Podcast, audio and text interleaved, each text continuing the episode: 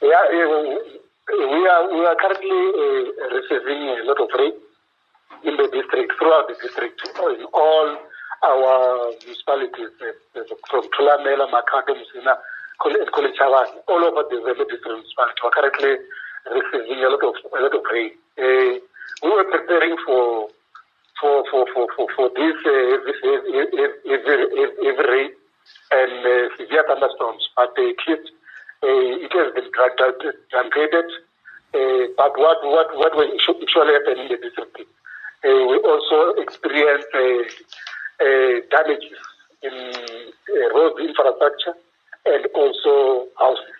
Mm. And there are a number of areas where our disaster team, when they conduct their assessment, uh, they could report that there are houses that, that have been uh, damaged by heavy storms. Where in some municipalities, in, in terms of uh, relief uh, uh, support, it has already been provided.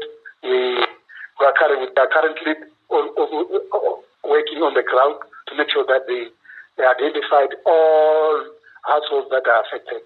We were able to identify the district as part of our preliminary report is that we have got some communities that are in, in the flood line, where in their houses were, were affected when when those streams or rivers uh, were overflowing. Areas like Tshakhuma, uh, you might have seen it on TV.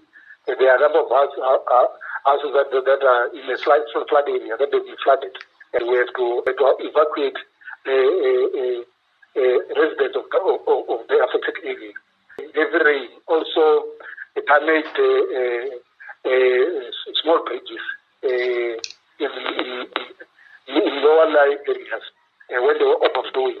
There are a number of bridges that were not accessible, particularly Sabine.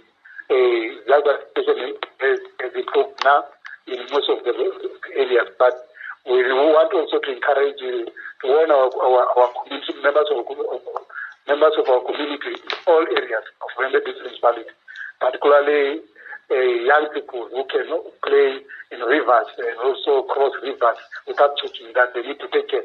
Some rivers are full and overflowing.